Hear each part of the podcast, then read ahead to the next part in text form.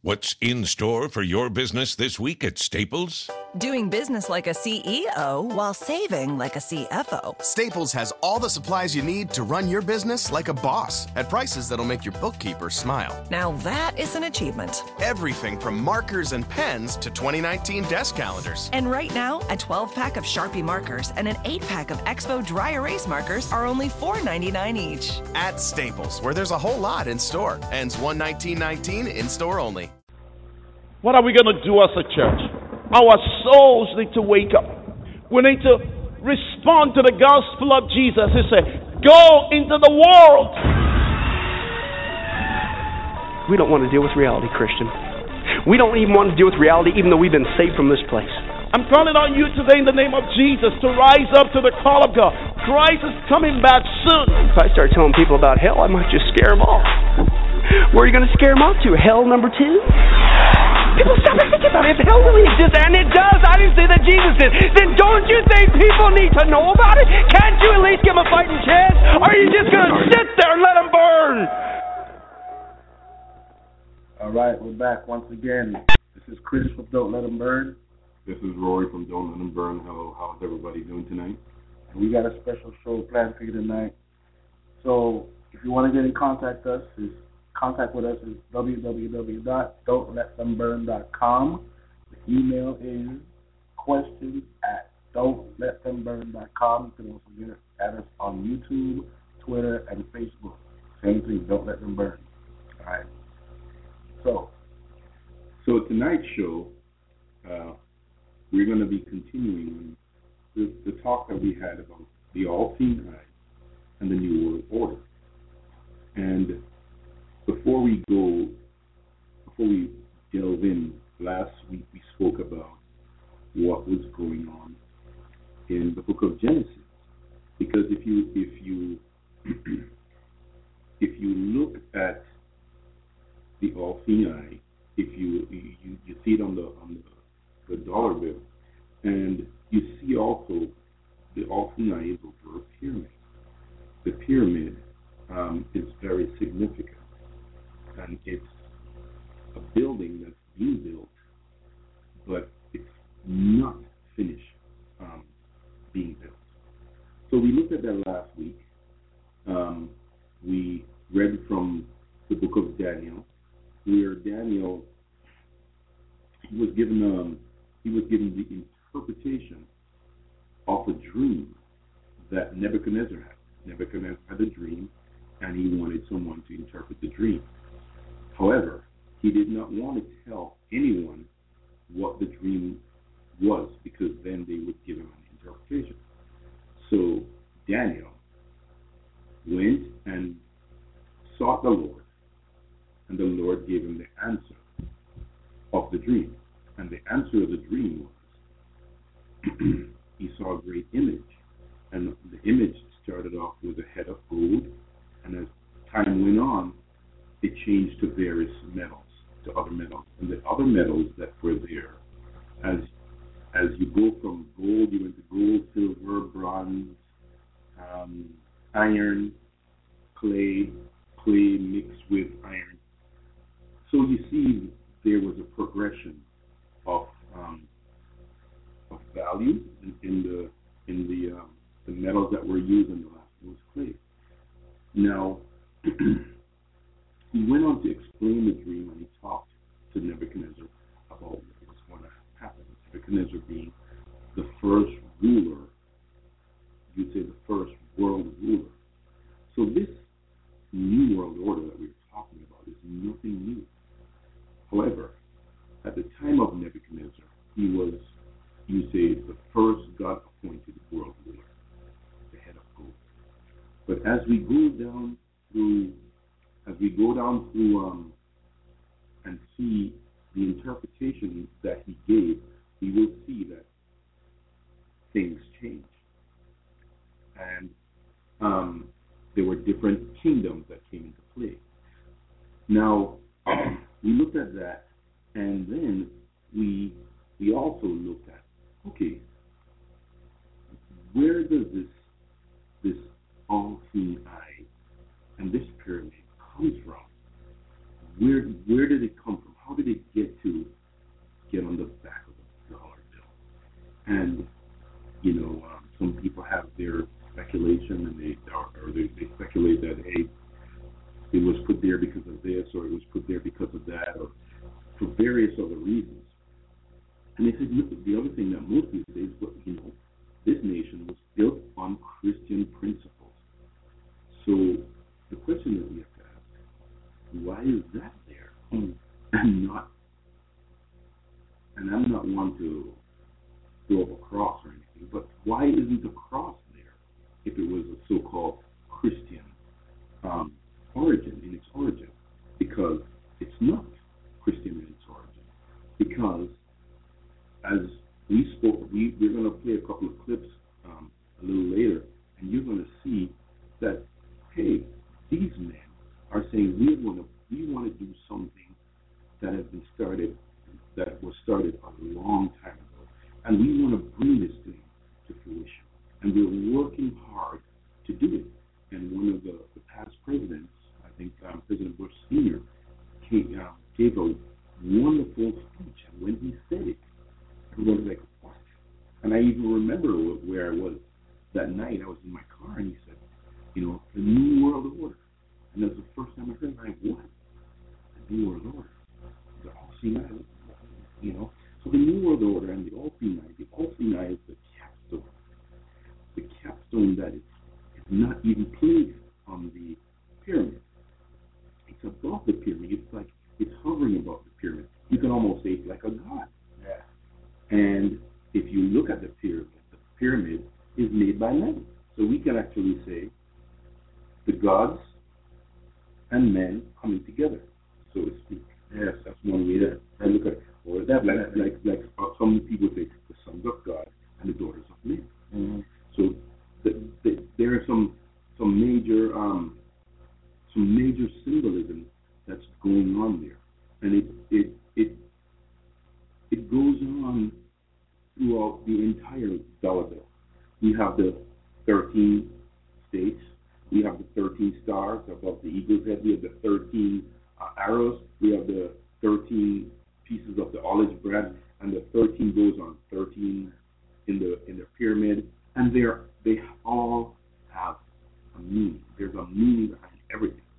Now tonight we're not going to go that far and give you all of that information. If you want that information, you got to go look for yourself.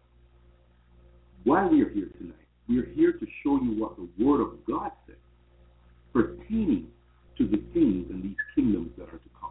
That's our only focus. We don't have an axe to grind with anyone else. My our being here, sharing with you, is just to share with you the Word of God and to get ready for His return. And just to go back to Tower Babel, you have to understand that Nimrod was this person that over the tower, uh, the uh, building uh, the king of this this, this city and this, this, this, great thing that they're building to reach um, God. And if you look into uh, the Semiramis and the the the, the, the, the, the history behind that, you'll, you'll get a, a, a brand new understanding of, of what that is. So look up Semiramis. And so we're going to give you the Right. Word of God, and we're also going to give you a couple of uh, pagan origins just to reflect back on what we talked about last week. Right. So, um, um, what Chris is talking about, he's talking about Semiramis, and he's talking about, um, he's talking about that's the mother of, of, um, I can't even remember. That's the mother of um, Nimrod. Yeah. That's It's a, Nimrod's mom. it's a long story, So, but so they they started. She started a new religion. So now, no, not, that's not the mother of Nimrod. That's the wife of Nimrod. Sorry, the wife no, of I Nimrod. think it's a mother. It's the mother. Yeah, because it was some it was some incest going on, and What, whatever it is, she's there. She's there. I can't remember exactly, but she's there. And the main the main focus is, is that we're going to play the clip from the word. But here's what happened. God told them to go and be be fruitful and repopulate the earth. And instead of doing that, they wanted to do their own thing. right. Now, just um, go back in scripture in the book of Genesis, and you see where they came out of the flood. We talked about um, the scripture talked about Shem, Ham, and Japheth, how um, they uh, all came out with their families afterwards, and God had just judged the world by flooding the world. You know, sin doesn't have any place. And when I was looking at this particular scripture, I said, man, things must have really gone haywire for God to have judged the earth by flood. And we said, well, wow, at least let's look at Noah, a man, you would say, he was the one who, um, he was following God. He was the only man on the face of the earth that followed the Lord. So Noah, he had his three sons. I think that was a great example. But soon, from Noah got out of that ark to his grandson, just his grandson, there was a, a switch with one particular one, and they went to the plain of Shinar. And this is what we're going to talk about tonight when we're talking about the um, the All-Seeing Eye and the New World Order. Chapter 11 and the whole earth was of one language and of one speech. And it came to pass as they journeyed from the east that they found a plain in the land of Shinar, and they dwelt there. And they said one to another, Go to, let us make brick and burn them thoroughly. And they had brick for stone, and slime had they for mortar. And they said, Go to, let us build a city and a tower whose top may reach unto heaven, and let us make us a name, lest we be scattered abroad upon the face of the whole earth. And the Lord came down to see the city and the tower which the children of men builded. And the Lord said, Behold, the people is one, and they have all one language, and this they begin to do. And now nothing will be restrained from them which they have imagined to do. Go to, let us go down and there confound their language, that they may not understand one another's speech. So the Lord scattered them abroad from thence upon the face of all the earth and they left off to build the city.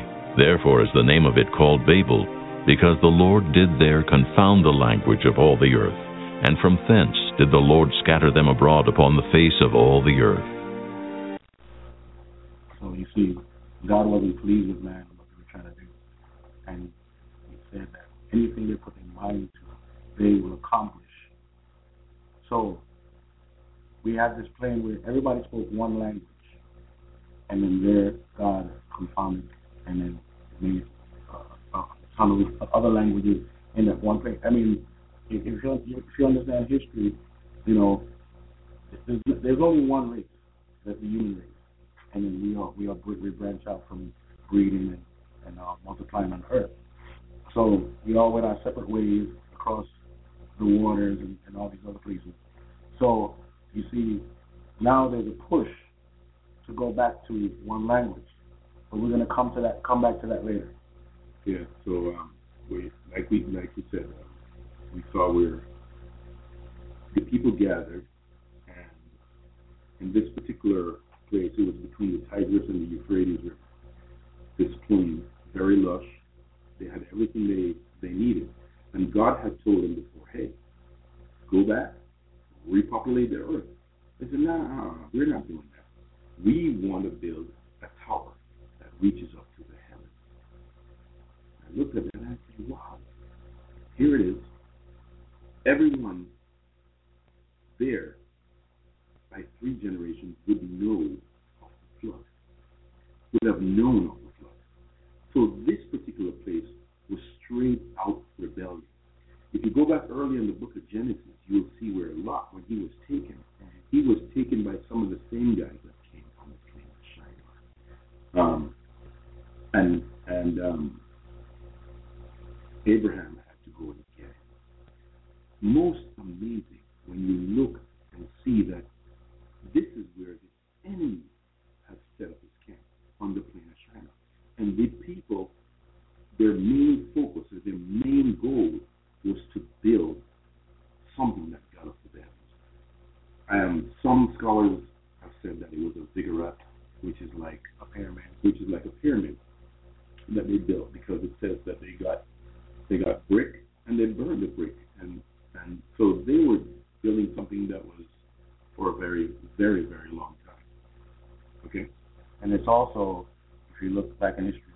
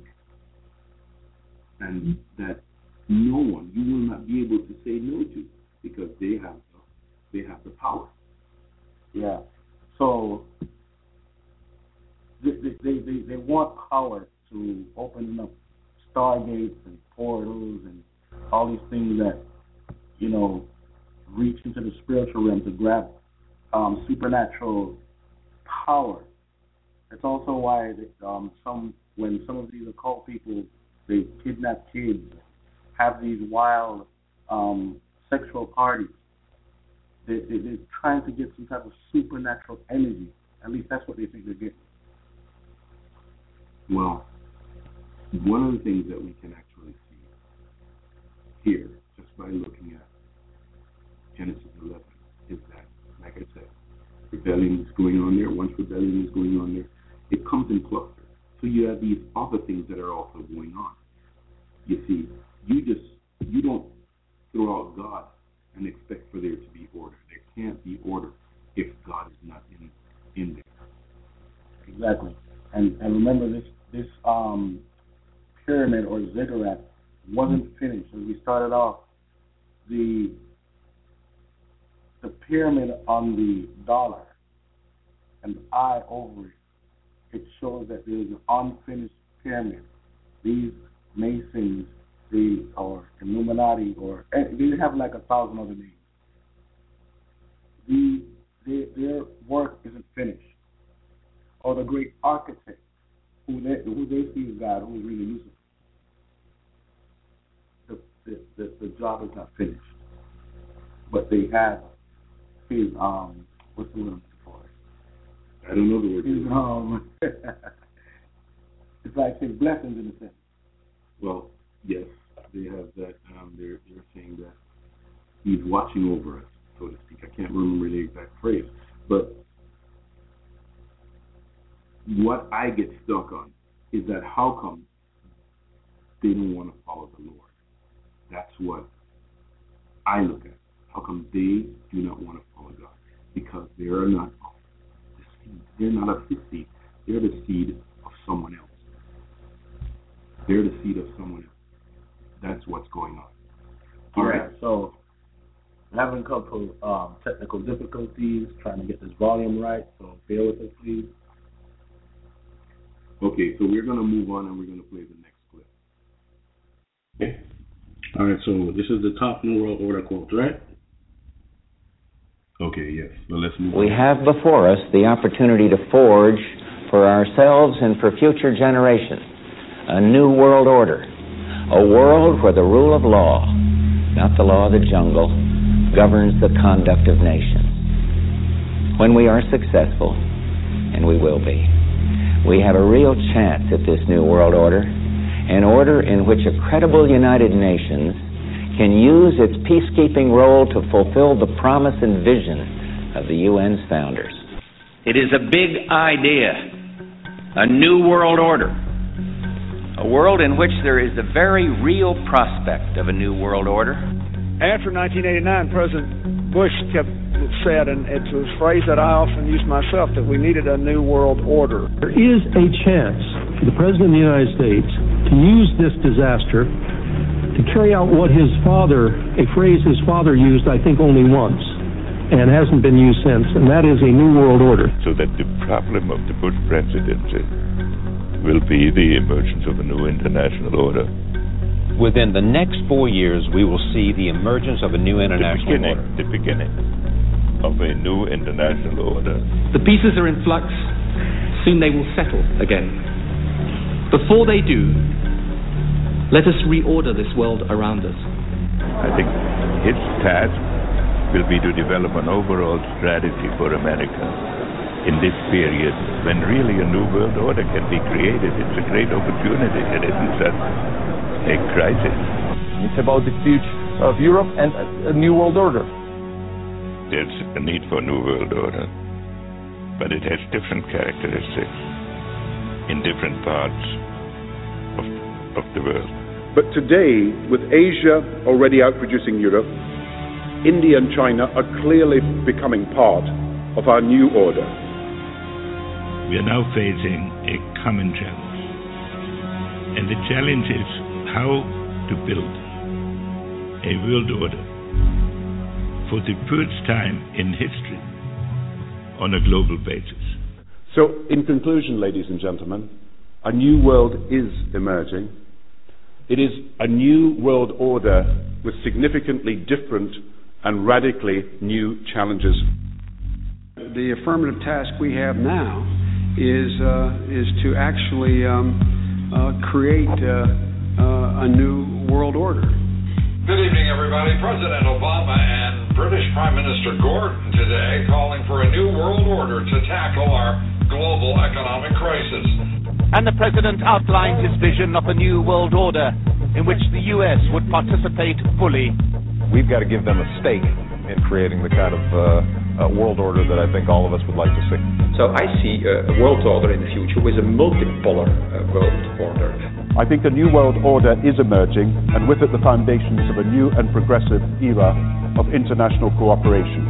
But in a globalized economy, we are going to have to take global responsibilities, and there going to, is going to have to be some semblance of global governance. Never before has a new world order had to be assembled from so many different perceptions or on so global a scale.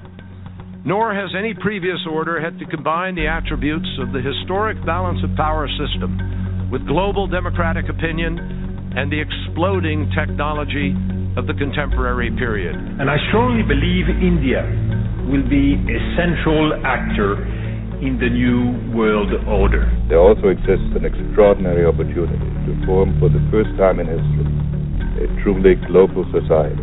2009 is also the first year of global governance with the establishment of the G20 in the middle of the financial crisis. The climate conference in Copenhagen is another step towards the global management of our planet. New World Order is the headline in the Globe and Mail in Canada. Is this global governance at last? Is it one world, the central bankers in charge? But aren't we all just living and dying for what the central banks do? Of course we are. We are absolutely slaves to central banks.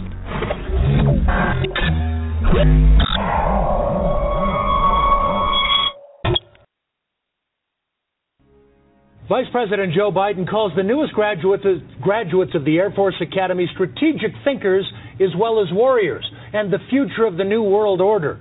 It allows us to refocus our intelligence and military assets and resources to other parts of the world where they are needed, where we face new challenges. This is the world you are graduating into. This is what I want to talk about today with you for a few minutes.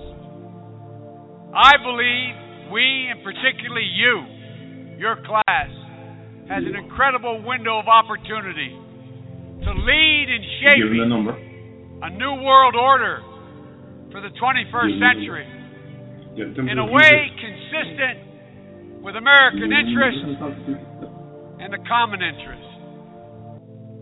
During an event honoring the 223rd anniversary of Poland's constitution last night, Defense Secretary Chuck Hagel said we are seeing a new 21st century world order being built, and although there are conflicts and complications, there's still hope. I think what's more hopeful, and maybe than any other time in the history of the world, is that we have more opportunities, and more possibilities, and more resources. We meet here at a moment of testing for Europe and the United States, and for the international order that we have worked for generations to build. I congratulate you on taking your place on the long gray line. But the world is changing with accelerating speed. This presents opportunity, but also new dangers.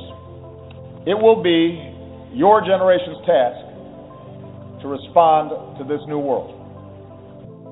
Over the last two years, journalists and activists have been fighting a specific provision in the annual National Defense Authorization Act, or NDAA, through a lawsuit called Hedges v. Obama. It's called Section 1021B, otherwise known as the Indefinite Detention Clause, which gives the U.S. military the right to indefinitely detain U.S. citizens anywhere in the world including right here in America. This not only attacks your First Amendment rights, it attacks your Fifth Amendment rights, your due process clause, because this gives not the U.S. government, but the U.S. military the right to detain you and uh, indefinitely with no due process. Now, when I was in America, um, I don't often say this, but I might as well say it here tonight. My driver, who has carried all the prophetic preachers across America before me, told me, he said, every time we get to a bridge, you watch. And we went through 38 states in two and a half weeks. And every bridge we got, went near, there were men working underneath it, putting in steel girders. He said that is for the United Nations tanks that are going to come in and take over America shortly. Is everybody clear what I'm saying tonight? This goes on tape. The whole of America will be inundated with United Nations troops. In fact, they're training now. Heavy artillery rocked downtown Tampa today as military gunships and helicopters roared by the convention center. Now, this is all part of the annual Special Forces Operations Convention while it wasn't a real invasion, Chris Trenkman says, it looked about as real as it could get. This was different. Uh, this was a first for me. Usually no one sees what we do. The display featured Apache helicopters speeding overhead, while bigger Black Hawk choppers carried highly trained operatives as part of a make believe invasion. In the distance, they must travel to the target. The spectacle rivals any show. So there you go. This, these are the same clips we played from last week. So why are we playing it again? We just want want you to want to emphasize that this new world order is a real thing. The human nature likes to build, colonize, and monopolize, whereas God told Adam to multiply, diversify, spread out, and fill the earth. Men like to impact, while women like to their desire to rule over their husband. Just the same thing all over again, but the Spirit of God is always working on the contrary order, moving. When men build, it is to their praise, like Nimrod did at Babel. So the current world order is about building man things. Or building things that glorify men and nothing that glorifies God. And that's the stark difference between following God and following oneself or doing whatever you want to do, which is not honoring God. So how, how do we honor God? If we're, we're Christians, we honor Him with our praise. We, we honor Him with our worship, with our bodies, with our life. We need to take good notice of what's going on around us. And just we're just going back again to the origins of these these these symbols that just they're, they're all around us, but we don't notice them because we haven't been told about them or we didn't study them before. So now we're, we're kind of like opening the eye. See, see, you see, Satan, like we said last week, wanted to open the eye of Adam and Eve, so they could have, so they could be like gods, gods. Right, and and one of the things that we we like we just said is that man again they just want to do what they feel is right in their own eye. However, but it, it takes a lot, and and the Word of God says, hey, if you love your life, you will lose it. But you know what? Christ said, my yoke is easy and my burden is light. You know, learn of me. And God is so real that all we have to do is give him, a, give him an opportunity. He says, I am the way, the truth, and the life. No man comes to the Father but by me. So, one of the things we looked at is that in this in in this building that these this great undertaking that men have done over the course of these years is that they're trying to build a utopia that is not one that honors God. And God is saying, if we go back and look at the book of Daniel, eh, in the book of Daniel, God is saying, hey, listen, if you don't do that, here's what's going to happen, or this is what's going to happen. And it started out with Nebuchadnezzar, and it's I we don't know who it's going to end up with. Well, we, we do. The word says you're going to have this this false Christ that's going to come. And what's going to happen is that God Himself is going to come down and He's going to wipe them out, wipe out everyone because the the thing that we have been called to do is we've been called to honor and glorify God. And now, like Rory said, they're trying to build a utopia where the one percent basically towers over everybody else, and they're led by a world leader. There are many movies coming out right now with this utopia type of, um, uh, you know, environment, cities clean, uh, ergonomic, uh, going green, all type. You know, the futuristic future of tomorrow. There's one coming out soon called Tomorrowland.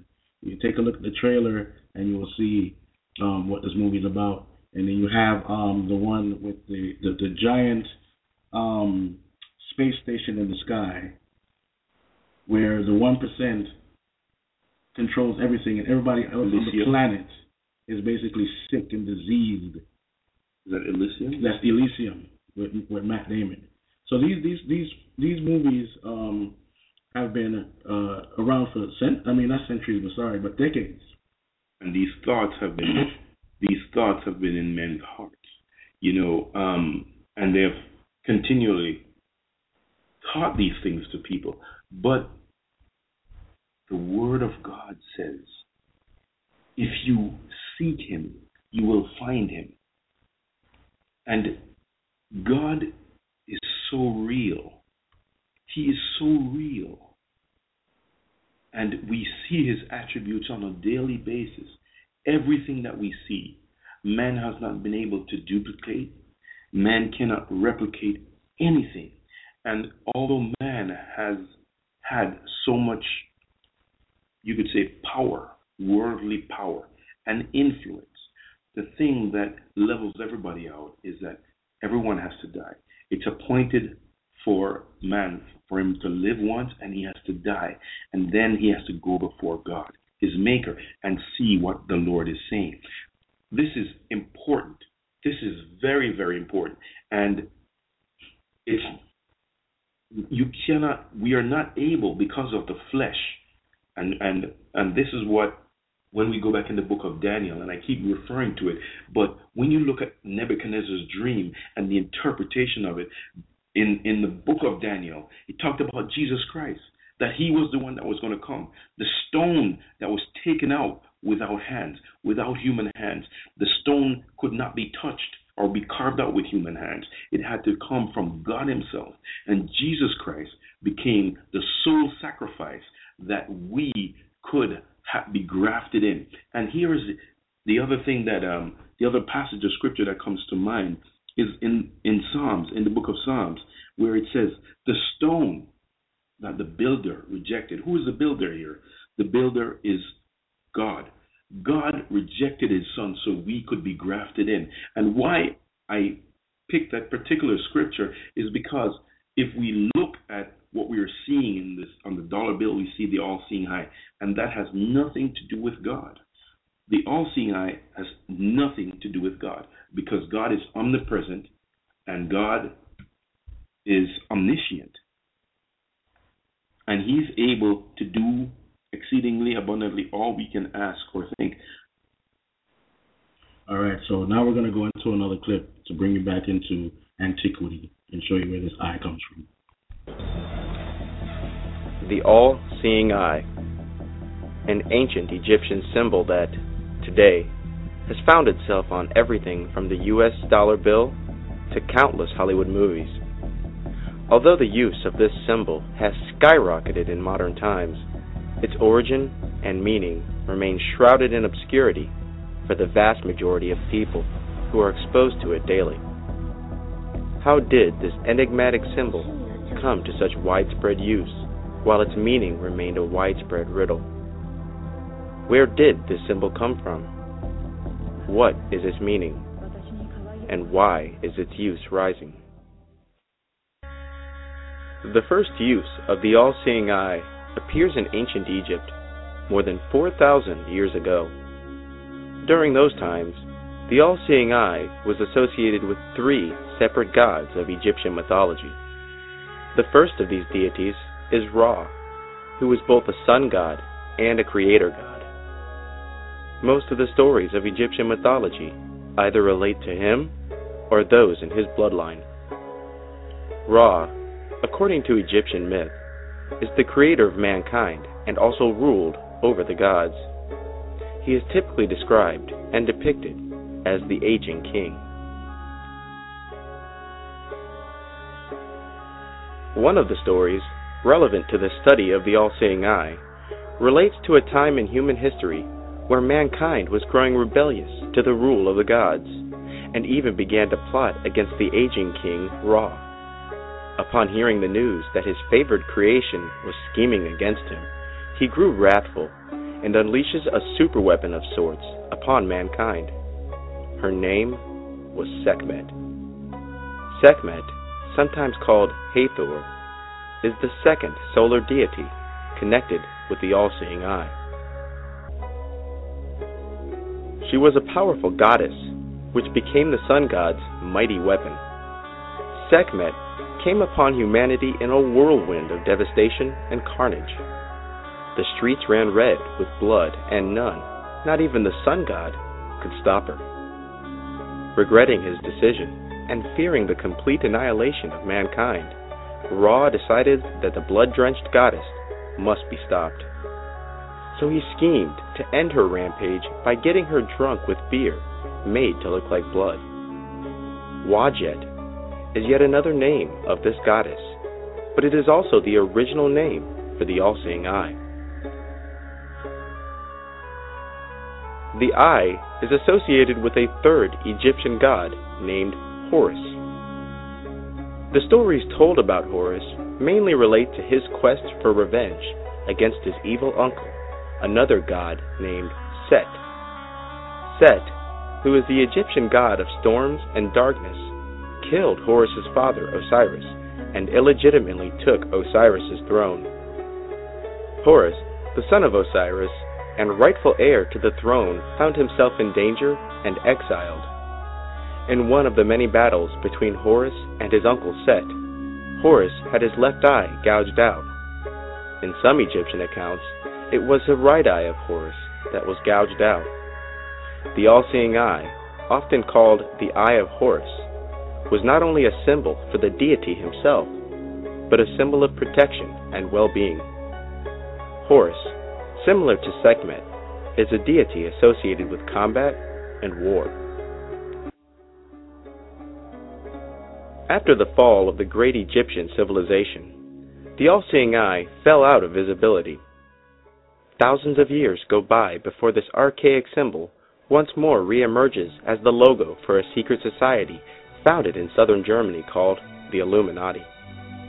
The Illuminati, founded in May of 1776 by a law professor named Adam Weishaupt, functioned both as a network of spies and a mystic occult order.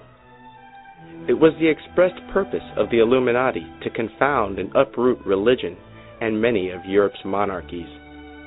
The activities of this secret society, however, involved more than espionage and political intrigue. Its inner doctrines and the order as a whole had a mystic and spiritual side. The philosophy of the Illuminati included theurgic magic and was heavily rooted in the Hebrew Kabbalah. Theurgic magic, more commonly known as alchemy, is magic directed towards the self where the magician uses ritual to increase his intellectual and psychic powers while moving up the alchemical grades of initiation. The Kabbalah is a set of ancient Jewish texts that describe the nature of reality, the rulers of the many dimensions, and a general roadmap of those dimensions called the Tree of Life. Below this Tree of Life, in mirrored formation, lies another tree sometimes called the Qliphoth, also known as the Tree of Knowledge of Good and Evil. The public face of the Illuminati preached goodwill and brotherhood for all men, and submitted to the world that religion and national borders were roadblocks to world peace and the brotherhood of humanity. Some who rejected invitations to join the Illuminati saw the organization in a much more sinister light. John Robison, who was a member of a Freemasonic lodge in Scotland, was one of those critics. Mr. Robison, who himself was a professor in philosophy, claimed that he was approached and offered membership into the Illuminati secret society. What he soon discovered about the Illuminati troubled him dearly, propelling him to author an expose on the group. His book, Proofs of a Conspiracy, published in 1778, details his experience within the outer circles of the Illuminati secret society. John Robison claimed that some members of the Illuminati had openly boasted that the true ambition and destiny of their organization was to quote unquote rule the world. He goes on to state that the inner teachings had more to do with the magic and the occult than with politics.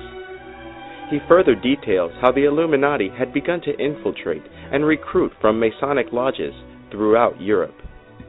In his book, John notes how the members of Freemasonry are rarely Masons by profession, and that many individuals who desired to join Freemasonry were after knowledge of a more occult nature.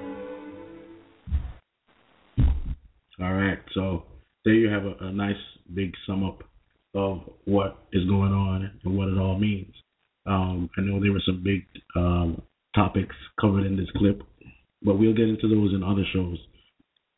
But as you see, that they, they, these people want occult power.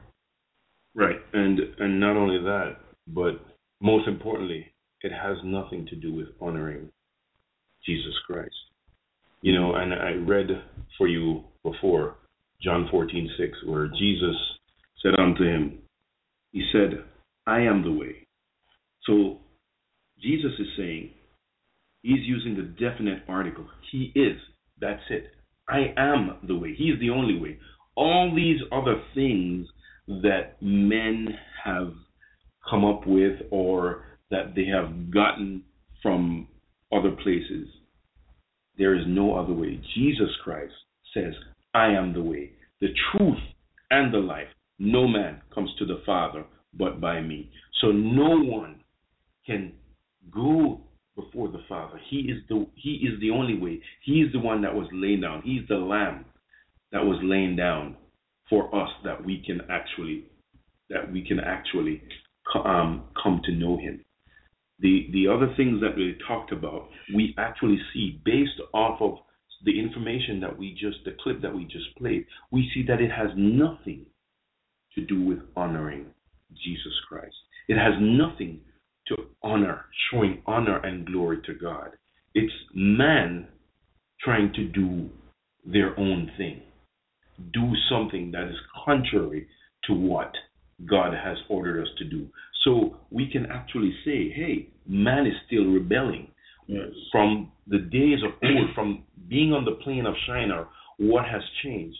And in the clip, they're saying, hey, listen, languages and all these other things that we have, boundaries of lands, have actually hindered us from coming together as one. I think it was Ronald Reagan that said in one of his speeches at the UN where he said, hey, if we could have some force from outer space that would get us all together and on one accord fight whatever it is that's coming at us, mm-hmm. then we would see something that was mighty. And I looked at that and I said, wait, hold, hold, hold on a minute. If we got together on one accord and serve God the way we are supposed to serve God, it would be amazing. We would be able to be in the presence of the living God, worshiping Him the way that we were supposed to from the very beginning. Amen.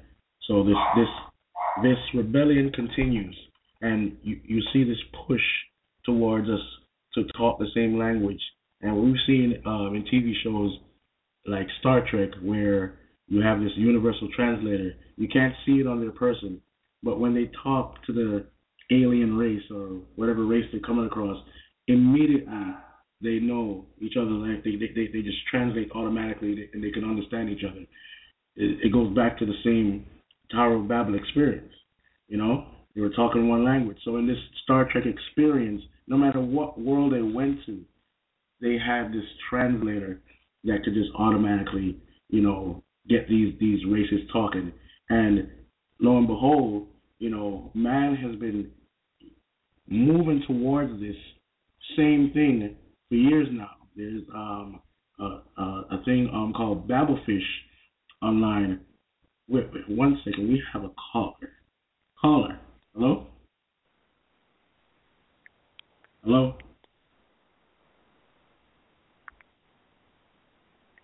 Can you hear us?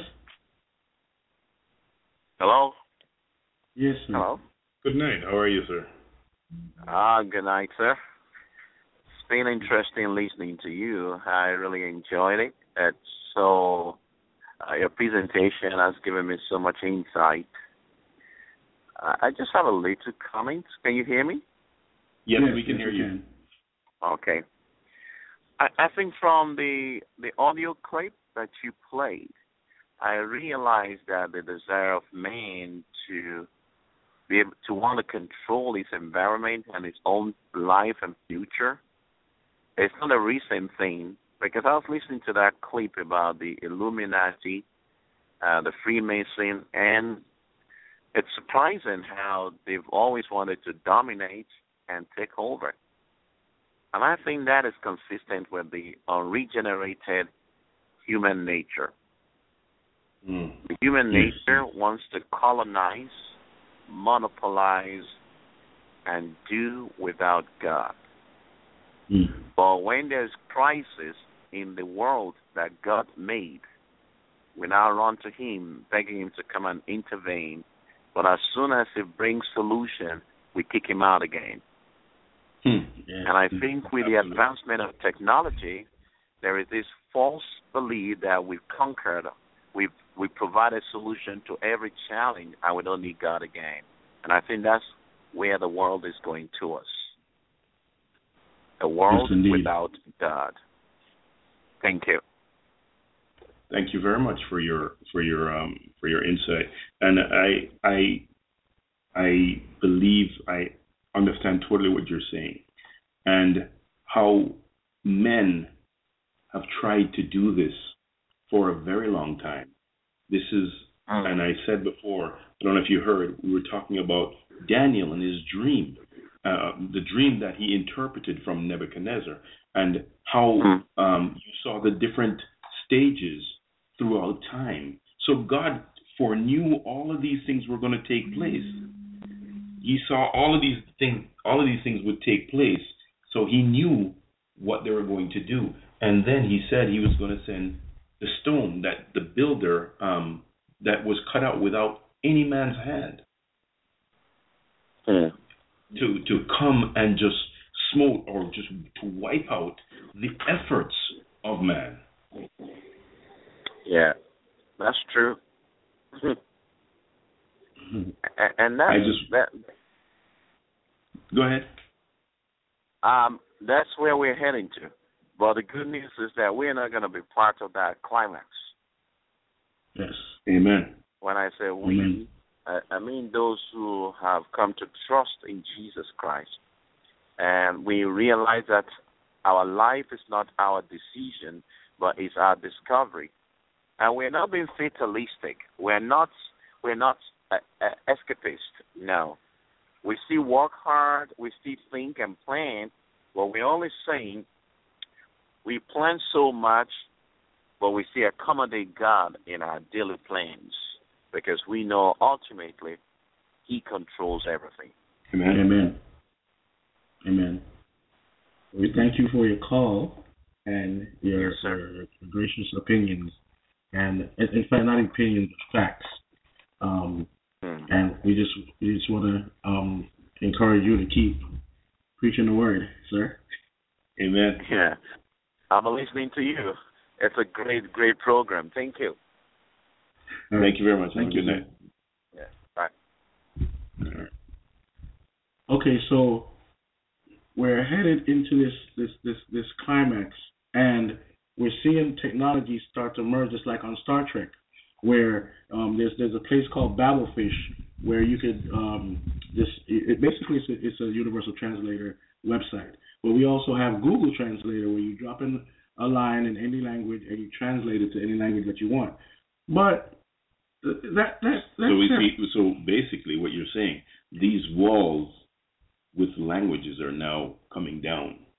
So we are actually heading back to the same place of Shinar. Yes. And the funny thing is, uh, you know, I read years ago that where English is now the common language.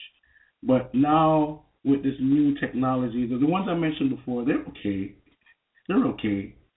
But what I'm what I'm hearing coming about now is just something very fascinating. And the technology is developing very quickly on a platform that a lot of you know. I'm just going to play the clip so you can hear what they have to say. Konnichiwa, watashi wa Rory desu. An upcoming program on Microsoft hopes to break down language barriers by offering automated voice translations through its Skype communication service. Similar to universal translators used in Star Trek and other science fiction, Skype Translator allows people to speak different languages to communicate by voice in real time with the help of speech recognition and intelligent translation technology. Just say something into the mic and Skype will play back an audio translation of your message to your conversation partner, along with an on-screen transcript. Skype Translator will be available in preview from later this month to select Windows 8.1 users who sign up on the program's website. The program launches with English and Spanish as the only two spoken languages and over 40 instant messaging languages. According to Microsoft, the technology behind Skype Translator is designed to learn from its users. So, the more people test it out, the more intelligent the program becomes. Does that sound familiar to anyone? Skype Translator is part of Skype's mission to make global communication more accessible. Last month, Microsoft announced Skype for Web, which would make the messenger service functional in a browser. Would you make use of the translation feature? Let us know. And for the latest in tech news, stick with us right here at IGN. All right, so that's a lot of information right there in that little clip. One of the points I want to just focus on is this program learns as people uses it.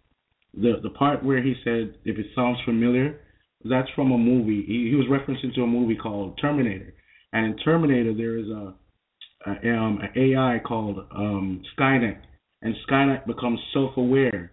That's when the robots take over. In a couple shows before, we talked about uh, a movie that we we, we watched um, uh, where the the AI is, is programmed by this super genius, sort of like a, a um one of the big companies that run search engines.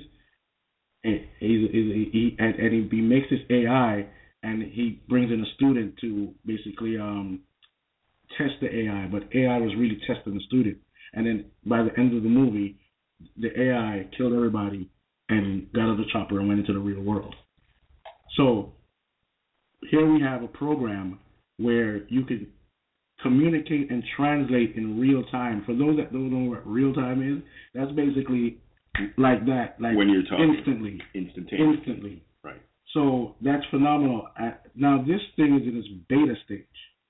So as this program learns and it and it and it weaves its way through well, the new Windows 10 and whatever whatever else they they continually update it with. You know, other companies will come out with with the same similar technology too, and it just makes you wonder, like, wow, we're we're we're, we're right at the precipice.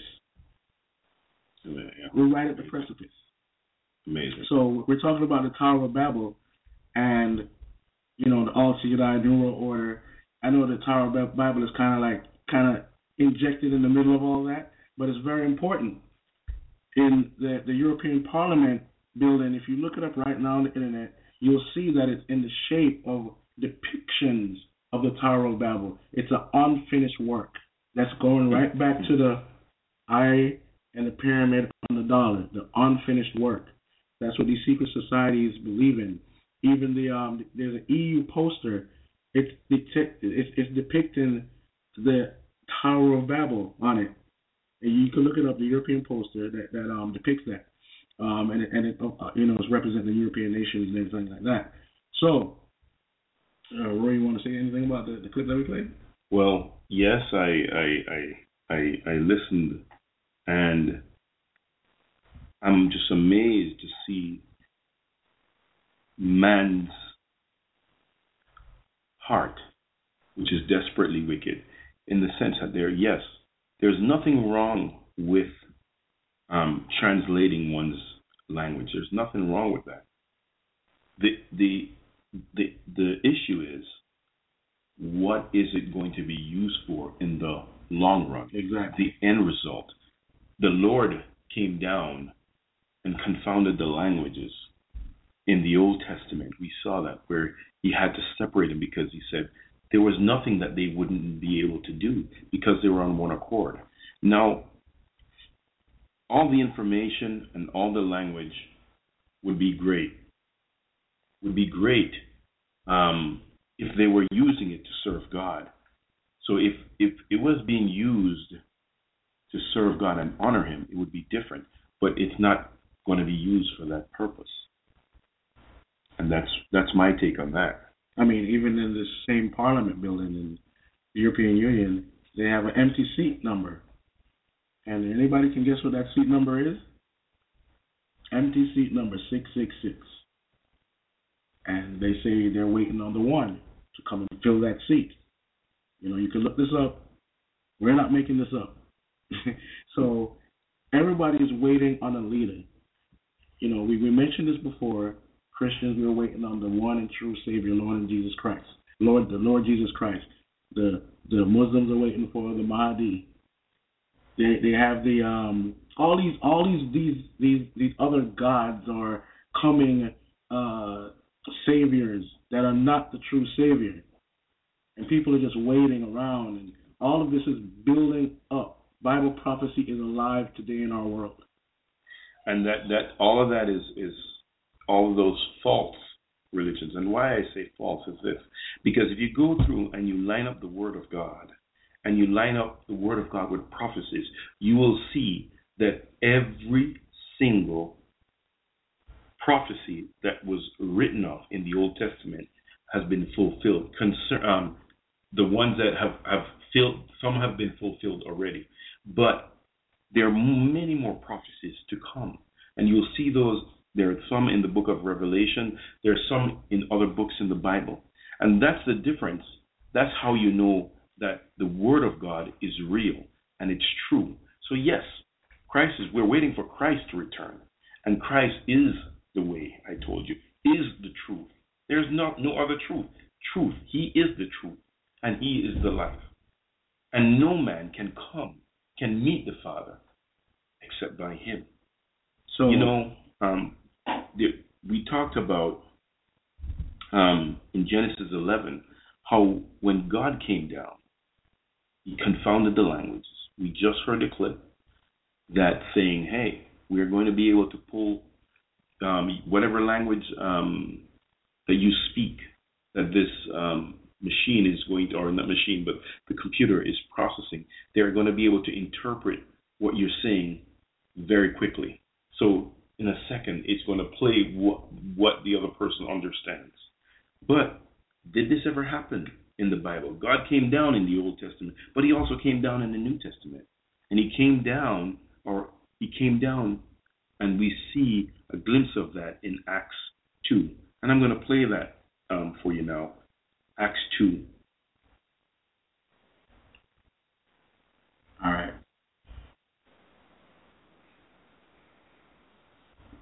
One moment, everybody. Little technical difficulty here. And it's almost here. So here it is. God came down in the New Testament and did something miraculous. And no one was prepared for it except for the people that serve God. And we're having more technical difficulties. So one, we'll just go on and, and, and then we'll come back to this particular clip. Okay, so basically, the Holy Spirit came in on the day of Pentecost. Day of Pentecost, and people started speaking or each other's language. So if I was Chinese, I would hear my tongue coming from the other person, which which came from Greece, and they don't know my language and that was manifested by the Holy Spirit. This, this, this was only this was only able to be done by the Holy Spirit. Was not able to be done any other way. This is that the definitely the hand of God. And here we go. All right. So this one isn't working for us right now. Right. I'm gonna we're gonna get it. Give me about but but, but you get you, you get the point here. It's like we have man in the past, one language. God confounded it. So the only person that could bring it back together in the New Testament was the Spirit of God. But man is using, using its own way to get this done through technology, exactly. artificial, uh, artificial way to sort of, in a sense, supernaturally do it. Uh, it, that's not supernatural. But anyway, here we go. I said sort of. Acts 2. And when the day of Pentecost was fully come, they were all with one accord in one place. And suddenly there came a sound from heaven as of a rushing mighty wind, and it filled all the house where they were sitting. And there appeared unto them cloven tongues like as of fire, and it sat upon each of them. And they were all filled with the Holy Ghost and began to speak with other tongues as the Spirit gave them utterance. And there were dwelling at Jerusalem Jews, devout men, out of every nation under heaven. Now, when this was noised abroad, the multitude came together and were confounded, because that every man heard them speak in his own language. And they were all amazed and marveled, saying one to another, Behold, are not all these which speak Galileans? And how hear we every man in our own tongue wherein we were born? Parthians and Medes and Elamites, and the dwellers in Mesopotamia and in Judea, and Cappadocia, and Pontus, and Asia, Phrygia and Pamphylia, in Egypt, and in the parts of Libya about Cyrene, and strangers of Rome, Jews and proselytes, Cretes and Arabians, we do hear them speak in our tongues the wonderful works of God. And they were all amazed, and were in doubt, saying one to another, What meaneth this? Others mocking said, These men are full of new wine. But Peter, standing up with the eleven, lifted up his voice, and said unto them, Ye men of Judea, and all ye that dwell at Jerusalem, be this known unto you, and hearken to my words. For these are not drunken, as ye suppose, seeing it is but the third hour of the day.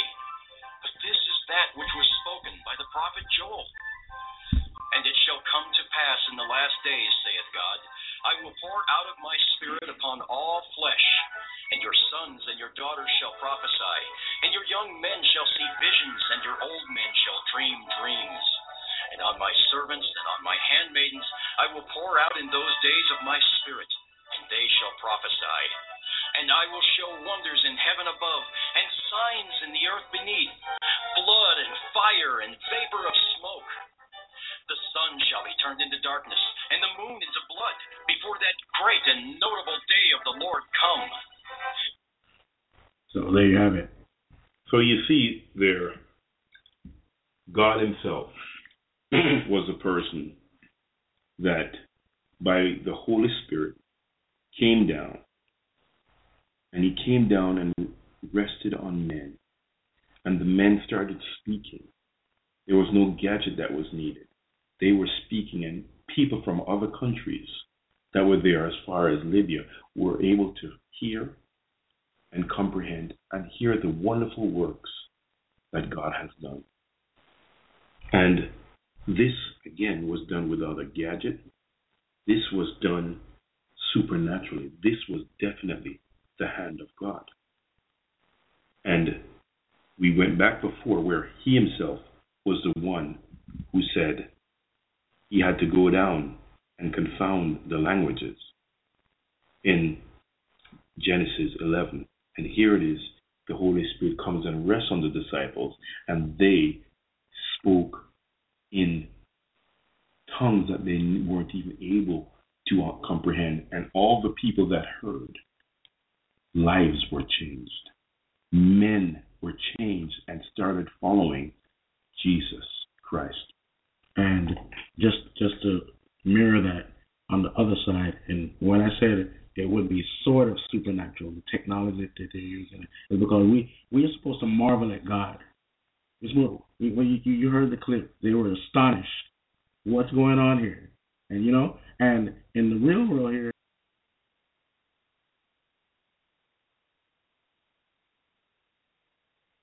All right. Okay, we're back. Technical difficulties again. So, we see the world merging the languages swiftly. And this is this is this is also going along with this new order. Not that not to say that there's people behind there pulling the strings about this universal translator, but there's a lot of things that, that go along with this new order idea. And one of the ideas is peace and security. And the Bible talks about this in the in the last days. Right. And they said uh, one of the things that these guys uh, or these men came up with, they said, listen, we're building a new world order, an order that the rule of law, or I can't even remember the clip, but this was was brought into um, brought up by Bush Senior President Bush Sr., and he said, "This is what we're going to do." And he and he came across and says, "We are going to succeed," you know, very presumptuously, and we're going to hear what um, another clip, what these men have to say, and how they're planning to go about not not go about it, but what they hope to achieve. All right, here we go. Peace and security. For yourselves know perfectly that the day of the Lord so cometh as a thief in the night.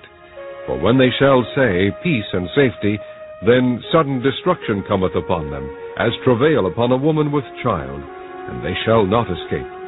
But ye, brethren, are not in darkness, that that day should overtake you as a thief.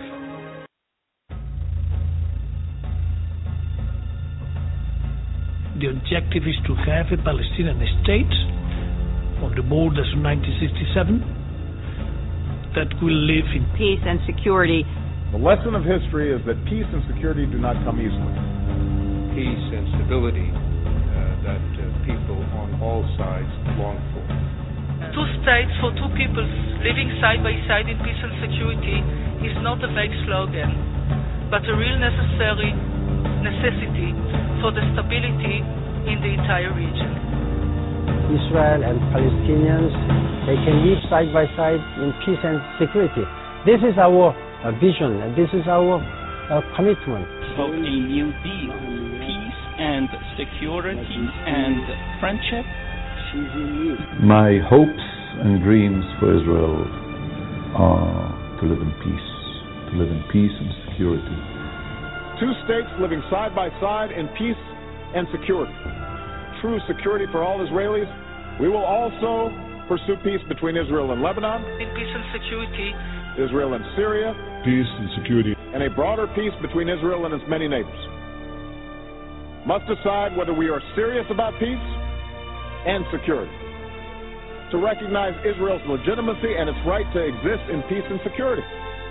That's how we will find new pathways to peace and security. That is the work that we must do. In peace and security.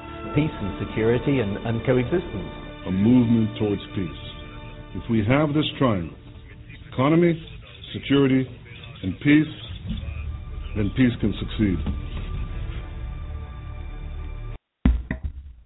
Now, I want you to understand that that's an old clip.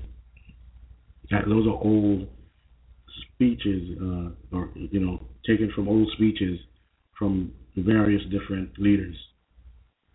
So, but it, it, it says what the Bible says will happen. You know, they're all going to be looking for peace and security and sudden destruction. You know, so and and you, you know, I could have gotten some newer clips where they're just pushing, they're just pushing for this peace talk, peace treaty. It's all over the place. You know, it's making the headlines you know, every week. And what is it all going to lead up to? This one man ruling 10 nations, ruling over 10 nations. You know, um, I listened to that clip and I I am just amazed how the word of God is real. And what are the chances of the Word of God getting the words right, precise, hmm. the precise words yes. written hundreds of years before it is even said? Hundreds of years before it even is said. First Thessalonians 5 5 3 says the same thing. While people are saying peace and safety, destruction will come upon them sudden. As labor pains on a pregnant woman, they shall not escape. And this was written of, written about hundreds of years ago. I, I, I, I keep telling this I, and I keep saying it. God is real. His word is real he said, and I have to go back to it. He says, My ways, I mean, not my ways, he says that I am the way, the truth, and the life. No man can come to the Father. You're saying, why do I keep saying that particular verse?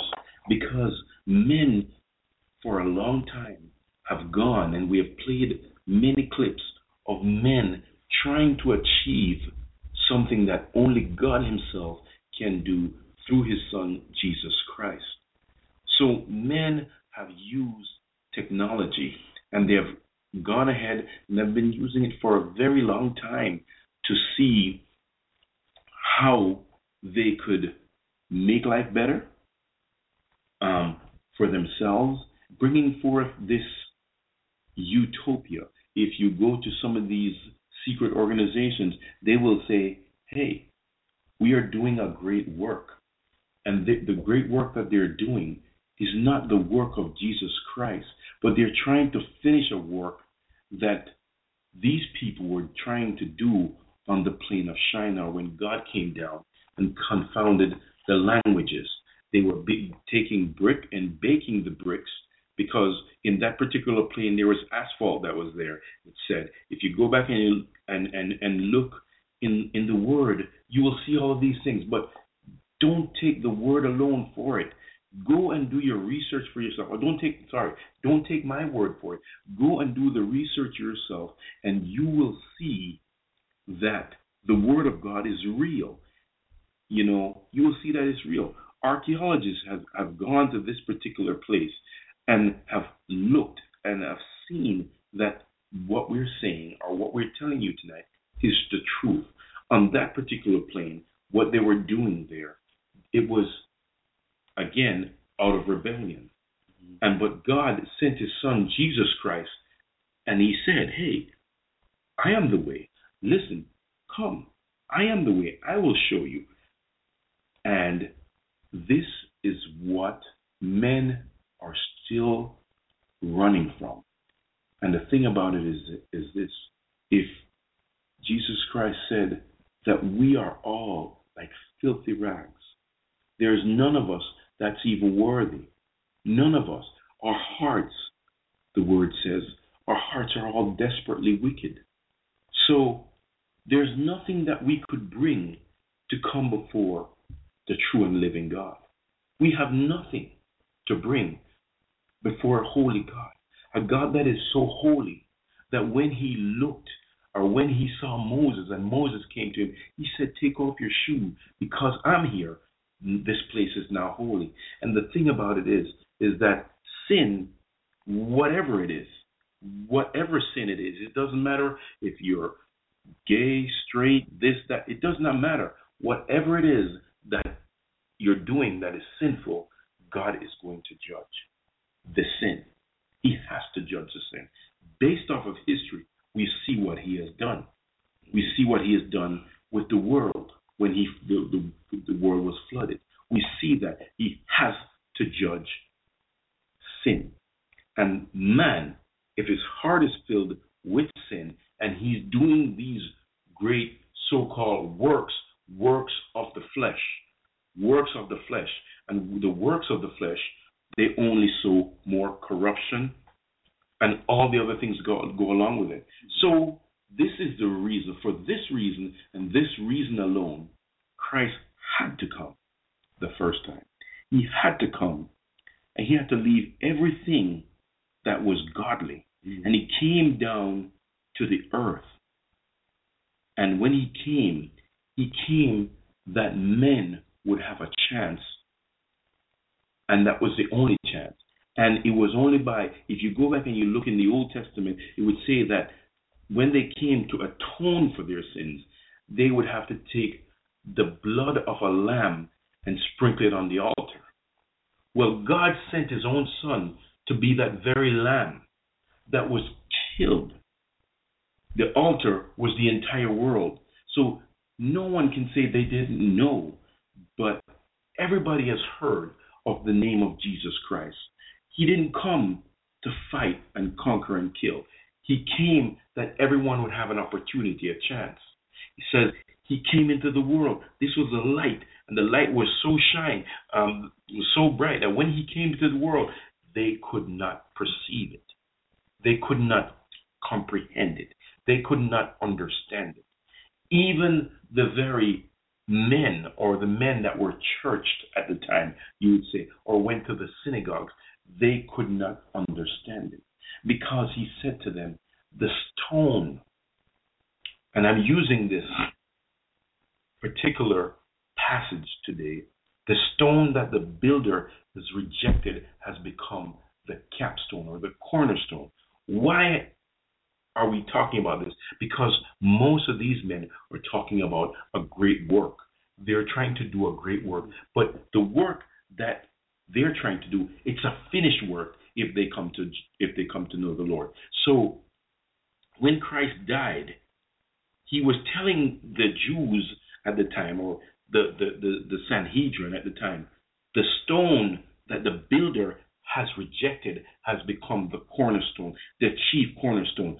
So if you know anything about building, is that the cornerstone is where the rest of the structure would be placed on top. And this particular cornerstone, he was saying, hey, this is the one that the Father had rejected. The Father had to turn his back on sin. And he came back um, and he died in our place because he was whole, he was without sin, but he was doing it for us. So he came and died for us. And he said, I am the cornerstone. So he was the cornerstone and he was the chief cornerstone. So everything else that's built comes on him and him alone. So when we look, if we go back and we look at the pyramid, one of the things they will tell you, or a mason, one who lays bricks or is building, he would say the cornerstone is important.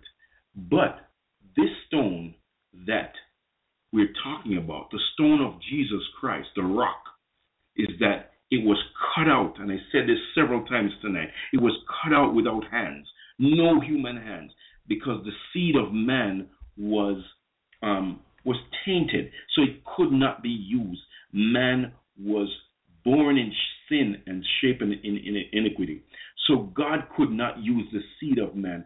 So he sent his son, Jesus Christ, not born of a man, coming from the seed of a man, but coming down to earth to save our wretched souls, that we will have a chance, we will have an opportunity to be freed from sin. So men have looked on and said, We can do this, we can do that, but you can't come before God because, again, He is so holy, He's so righteous. And he says, "My ways are not your ways. My thoughts are not your thought. Um, not your thought. He is high. He's lofty, and you can see who he is and what he has done for us by allowing us, by grafting us in, by way of the blood of Jesus Christ. And that's the only way for each and every one of us to be saved. That's the only opportunity that we have. Amen. So it's a uh, nice illustration there, my brother. And just to go back to the utopian aspect of this whole new world order, they think they're going to create a perfect existence for man through technology, biology, adding a, a new um, strand to our DNA, to weird things. And just, just just to give you a brief history of how it's been uh, propagated, this idea has been propagated on our the society through movies. We're going to take a small little trip to the era of dystopian or utopian movies. And the first one is Metropolis. This was in 1920.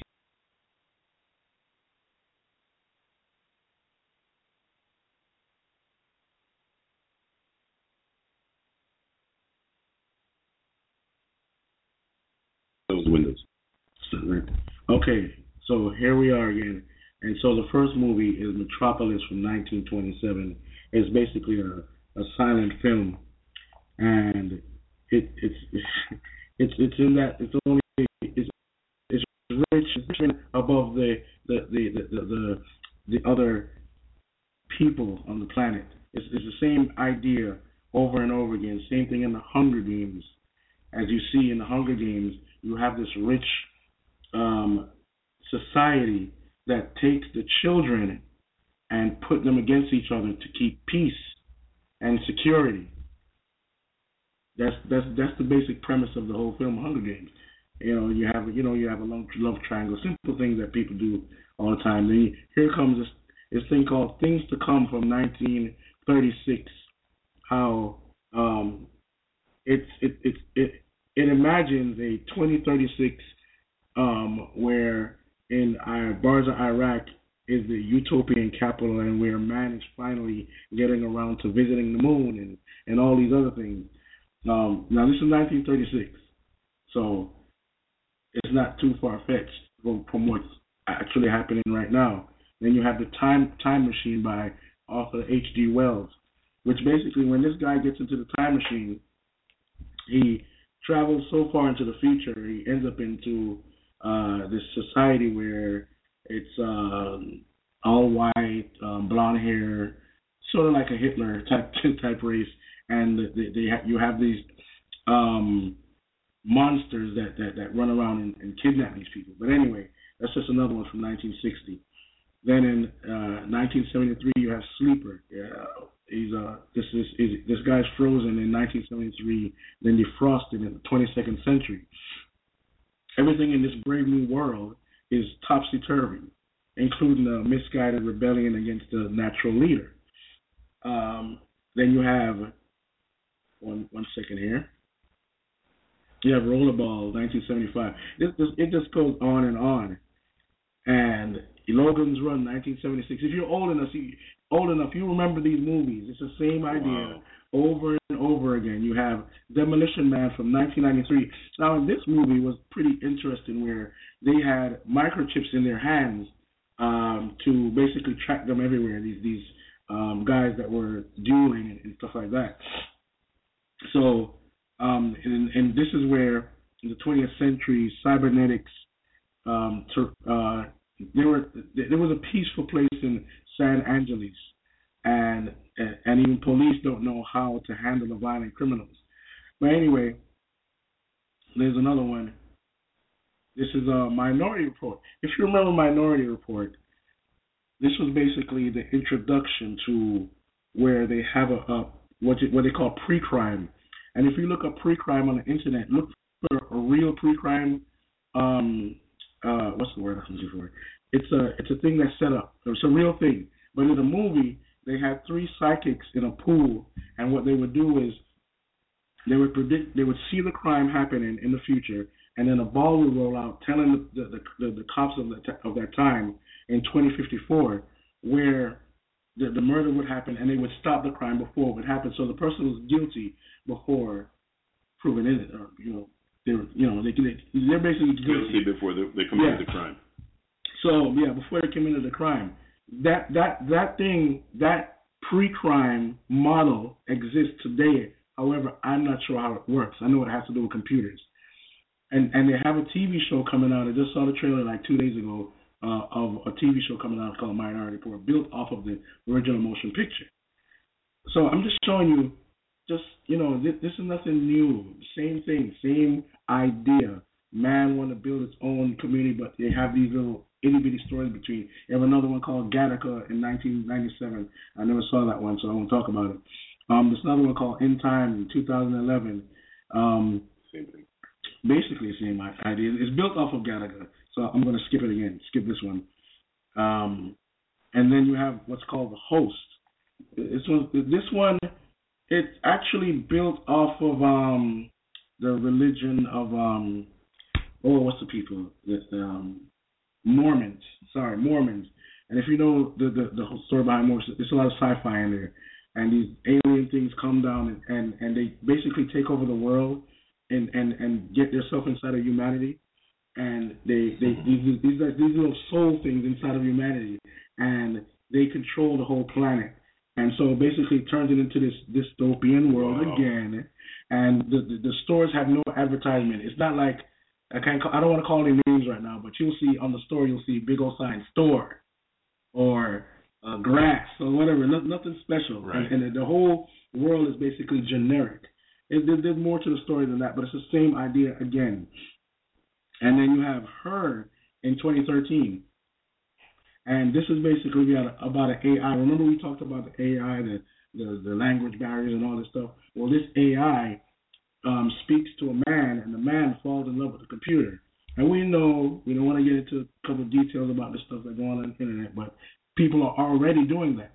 The man married his laptop the other day. What does this all? What does this, does this all have to do with what we're talking about tonight? It has everything to do with it because these are the things that will be going on within this new structure. Man will be able to do what it wants Man-made to do. utopia. You have Truman Show in 1998, which is basically built off of um, Gnosticism. I can go on and on.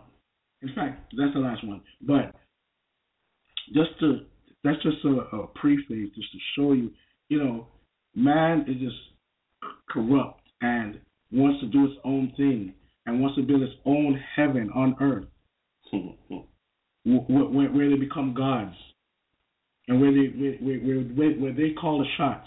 God is strictly taken out. If you if you ever watched Star Trek before, you notice that God was never included because God kind of it's like he doesn't have a space to exist within science fiction because most of science fiction writers were God haters. So what they did was in, interject alien races or alien godlike beings that can travel from time and space from anywhere and interact with man, but they would never respect man. You're going back to some of the Greek gods and stuff like that, you know, built on, wow. on those ideas. Wow. wow. Well, you know, um, thank you for sharing all of those um, things and the, the clips from the movie. I, I didn't even come to the understanding that um, this was being.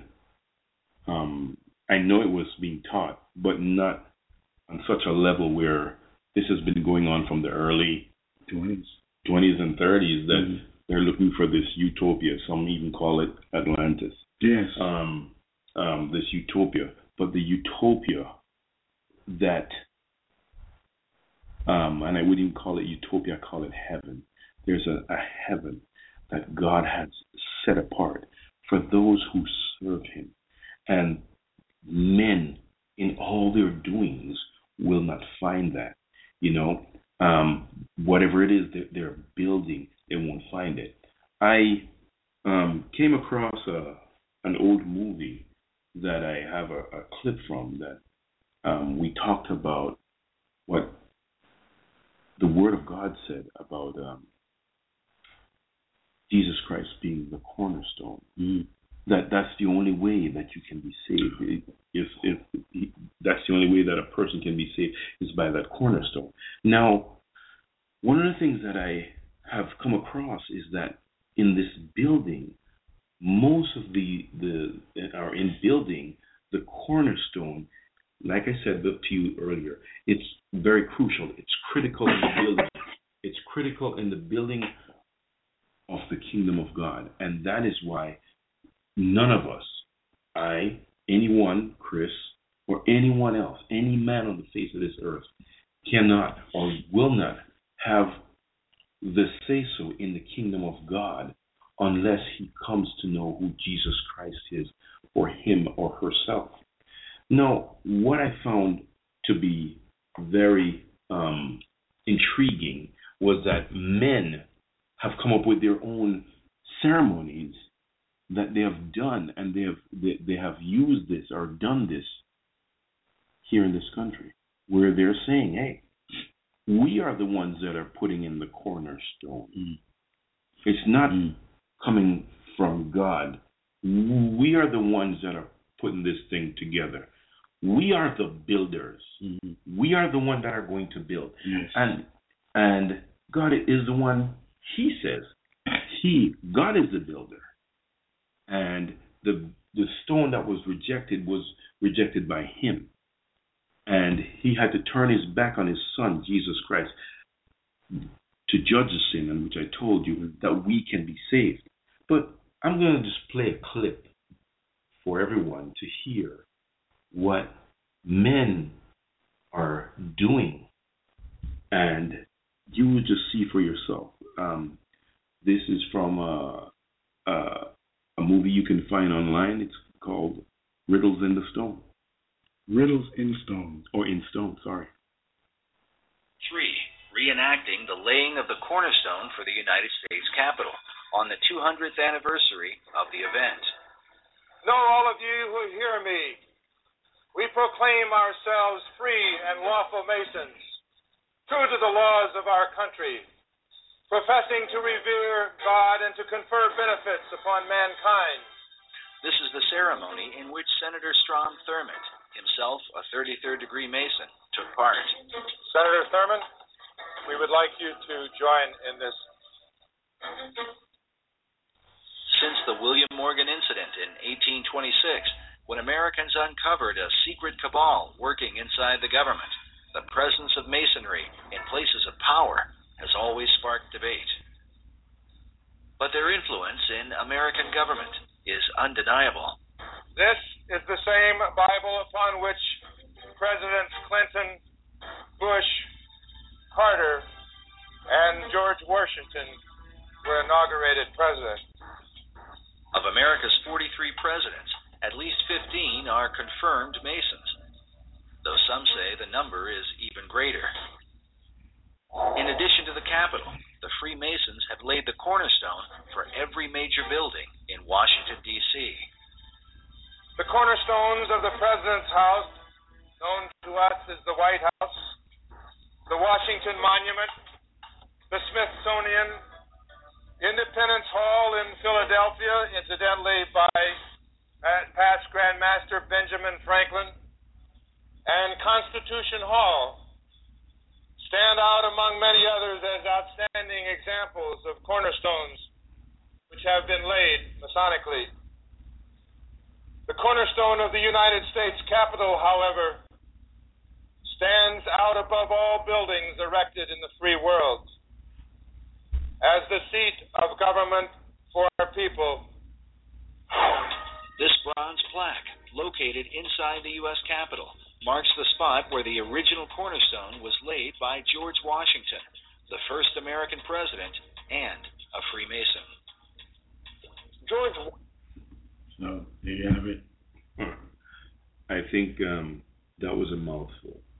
So we have men that have gone around and they're laying cornerstones on certain buildings, buildings that are at the seat of power. Mm-hmm. And don't know what the influences are. Don't know, um, sorry, don't know what the influences are. And I'm not even going to speculate. But here is what I can tell you is that Jesus Christ is the cornerstone. And again, we're not just talking about buildings in a country or buildings around the world.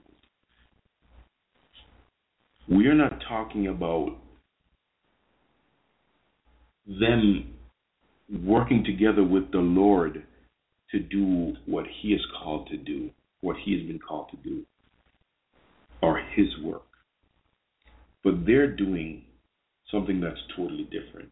And you know how that's true? because they can't call on the name of Jesus Christ. Remember, I said to you before, I said that Jesus Christ said he is the way. And people will use the term God because it's okay. But once you get them in close and you say Jesus, it becomes it becomes a problem. And so we see that throughout our history in this particular country, and in other countries around the world, we see that men are using the, these things that God has taught us in the Bible about His Son, and they're using it for other reasons or to do other things in in building. And there's it, it goes on and it goes deeper. We we we see in that particular ceremony that you're not able to see they did something that was unusual. They use the wine they got wine oil and corn and they mixed it together. If you go back and you look in the old testament i think it's in the book of hosea yeah. you will see that this is what they were offering to baal so this was a form of Baal worship. Mm-hmm. And you see that being done here in our country today. And this was this is old. This was this was an old ceremony from um, from like 1993. But they do the same thing in churches. They do the same thing in other buildings around the world. And people are thinking that this is honoring our Lord and Savior Jesus Christ. And just to go into this uh, the cornerstone, cornerstone thing, um, into the realm of entertainment, I watched the movie uh, Avengers: Age of Ultron the other day. So this this this is about this AI that's built by um, the Iron Man, uh, Tony Stark, and right. so he's trying to create something good. He already has one called Jarvis. Jarvis is the one he uses in the suit. So he took Jarvis out of the suit and has this other one, and he wants to kind of uh, come up with a, like a, a super Jarvis in a sense. So um, as the movie goes out, uh, this AI that that that, that he has, it, it kind of like overcomes the other AI, and it starts feeding and, and, and becoming self. It, it's self-aware, and so hang on with me for a second. so it becomes self-aware, and throughout the movie, is causing is causing um, problems. So is it, there's a mid, midpoint in the movie where he it's trying to build a new body for itself, And so when it gets the material for the body, it says, "On this stone I will build my church." On I will build my church. This, this is quoting the Bible, I, and I know human beings wrote this, so I know it's not the AI. And you know, I, there's a, there's a spiritual influence in all of this, but that's not that's not it. That's not the only, only thing. It goes on in the movie, and what happens is Tony Stark and um, the guy Bruce Banner who plays who is the Incredible Hulk um, get together to make uh, AI that will you know go against this this this monster that's that's out there causing trouble. And so there's an artificial body that's made to host the the Ultron guy, the the Ultron AI, and they they got it from him. And so they try to make out of this um what they call a mind gem and, and, and this Infinity Stone. That's a whole other story. Let me get to it. The Infinity Stone. Huh? Yes. That's a Oh, the, yeah, the Infinity Stones. Anyway, so this they accidentally kind of merge these two um, AIs together, and out jumps um, this figure. Um, he's called Vision, and everybody's afraid of him. Like, what is he to do? He's to be like Ultron. He's to be like Jarvis. We don't know. And anyway, a little small battle ensues, and then he turns around. They, they ask him questions, and he said, "You know, I'm not Jarvis. I'm not Ultron. Uh, I am. I am." And these things are taken from the Bible and they're being used. And you see people, the Word of God says, for lack of knowledge, people perish. And they're using these maybe sayings, quotes, whatever Mhm. it is, out of the Word of God Mm-hmm. to do things that are totally against God, totally demonic, which is and, not even right. And and here's a, here's a, here's a, another interesting part of the movie. By the end of the movie, Ultron is basically defeated but not destroyed. So the Vision, he at the end of the movie has a chat with Ultron, and basically he's more powerful than him now, and he just destroys him. So he becomes the better AI, the one that will eventually mate with a human. It goes back to the same concept we talked about a couple of minutes ago. So these ideas are all in entertainment and in these rituals, and th- this is real, people. This is real, okay? And our kids and our teenagers, our young adults, and grown men and women are being introduced to these godlike And some are participating yeah, also. and they're partic- participating. And so to these god to these godlike, um, we'll have we'll have a special show on, on comic book characters and all this. Um, but most of them are god figures. You hear them talk about this even in the movies. So what's the point? Why did I bring that up? The cornerstone. The cornerstone. On this rock, I will build my church. So that both of those figures, to me, in my opinion, were like antichrist figures. Because they don't honor God. And we and we talked um, last week about you know some of the holograms and how people will bow down and worship the beast and all those other things, and that's just another um, indoctrination tool. I mean, everything we're talking about tonight, it it it is basically going straight to the same center point. Right. These are these are these guys are uh they're out Oh. to they're out to do this this um this like we talked about the new world order. They're doing their thing and the the all seeing eye that's above it is going to be able and we saw this in the um The Argus? No, well we're gonna we're gonna play that clip now coming up right we we're we're getting short on time. But we're gonna talk about Argus, but in this movie I, I someone was telling me that um when they were looking for someone Mm-hmm. and they couldn't find them, they were able to get images from all um, cell phones and Mm-hmm. and everything to be able to triangulate where the person was. Yes. And and what's what's sorry not to not to go off of that subject, but to just the, the last point of the Ultron movie is that the the mind gem was right here in the middle of his forehead, It signifies the the pineal gland, the pineal pineal Pineal gland, gland, right. the third eye, I mean, come on, people.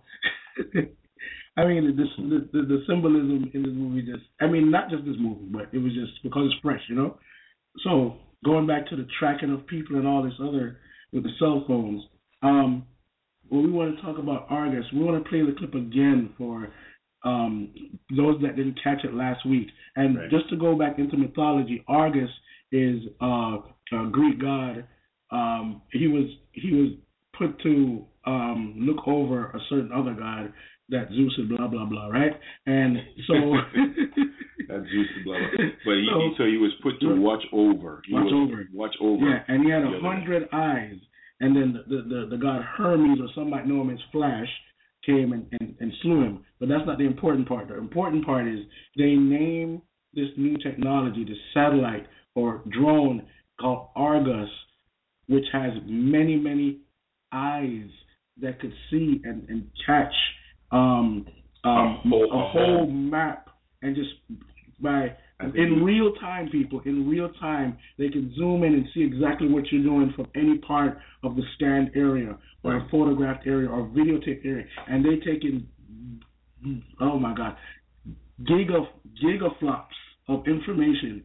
I, I don't Is even there- know. is there such a word? I don't even know if gigaflops is the actual measurement. I think it's a higher measurement than gigaflops. flops. Wow. it's it's so much information getting um, downloaded at one time. It, it, it, they, they, then the person can just pick out a video real time and high definition. If anybody, if you know about technology, high definition vision, video is hard to stream. They have the technology to do this in real time, and this is going on with the all eye. So we're gonna play the artist clip one more time for those that missed and, and and the this clip that we're playing is actually very old. This this, this is this is years ago. This is old. Yeah, this is. Uh, they just. I hope you guys understand. This is real.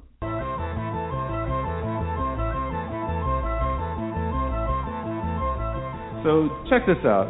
Predator drone, you're familiar with these. They've been in use since 2001. There's one on display at the National Air and Science Museum, so they're already kind of a part of American history. Massive expansion to that program. But as Bruce mentioned just a minute ago, uh, the scientists from DARPA has been experimenting with different ways to modify these. There's all sorts of new, weird versions of drones that'll be coming out in the near future.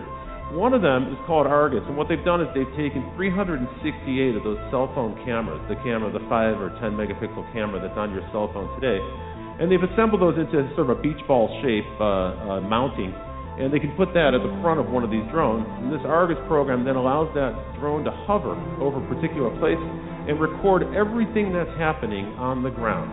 Now, the device itself, the, the drone itself, has literally millions of terabytes uh, storage on board, but they're also streaming that data out down to the ground. And so, in real time, someone who's back at the base station can see an image kind of like this, a, a composite image of all those different eyes in the sky, and they can start to see what's happening on the ground. But what's even more troubling, because of the degree of accuracy each of those cameras, is that they can zoom in. And they can actually today get to a level of detail that allows them to see from 14,000 feet in the air a six inch long object. They can also, using gait analysis technology, face recognition, some of the other technologies you mentioned, they can actually start to identify the people on the ground. Today, these technologies are being used in Afghanistan to, to fight the war there. Tomorrow, those drones will be in the United States.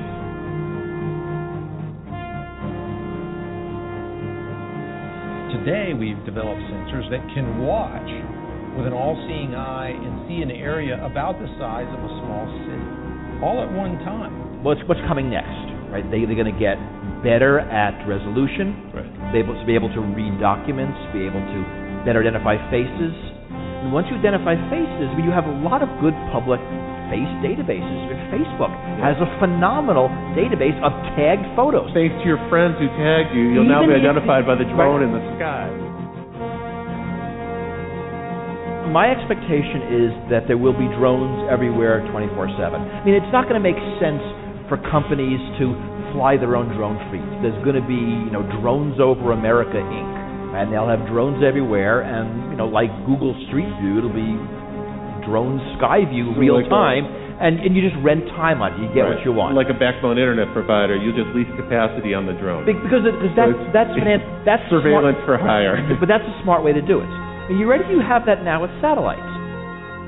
So it's all the data being collected and overlaid with other data. So we can identify people. We can collect it, market it with databases. Uh, we can uh, collect, integrate it with cell phone data, which, as you mentioned, is location data, also data about who you're interacting with. And now, whether you're a government or a corporation, you can collect people who aren't your customers, for everybody, a lot of data about them. What are they actually aiming for? They're not going for people who are in the process of conducting some sort of terrorist incident or building a bomb or something. They're targeting people who are at home. They're targeting people who are at a celebration, a wedding party or something. People who aren't actually doing anything necessarily criminal. The intent, the possibility, as you say, they're targeting them based on behavior and some measure of prediction. Well, so there, I mean, they're a moderately higher bar for American citizens. This is a, the strict uh, standard, right? Is they have to be uh, an imminent threat and capture is infeasible, except imminent, it turns out, doesn't really mean imminent because there doesn't have to be any kind of particular plot uh, that they know is ongoing. So imminent means something other than imminent. Uh, and capture being infeasible means, I, I mean, I think basically it would be easier to kill right, them. in- inconvenient, I think, rather Yeah. than feasible. Um, now, if if you had the bad taste to be born somewhere other than the United States, um, you know, you don't even get that level of protection. Uh, again, most of the drone strikes that are happening now are so-called signature strikes, meaning it's not there's a particular person who's targeted, but uh, you know, five 20-year-old uh, you know Arab males are congregated somewhere, uh, and well, that's either a terrorist plot or a wedding, but better be safe than sorry.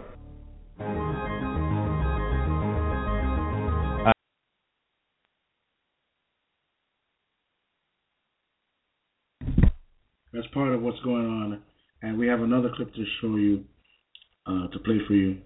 And is it ready? Ready, ready, ready. All right, here we go. Argus. This is the next generation of surveillance. For the first time, we actually have permission from the government to show the basic capabilities. This is important for the public to know that some of these capabilities exist. Engineer Yanis Antoniades designed the new sensor, known as Argus. With 1.8 billion pixels, it's the world's highest resolution camera. Argus fits inside this pod that attaches to the belly of a UAV. But because much of the work is classified, we can't see the sensor itself. because we are not allowed to expose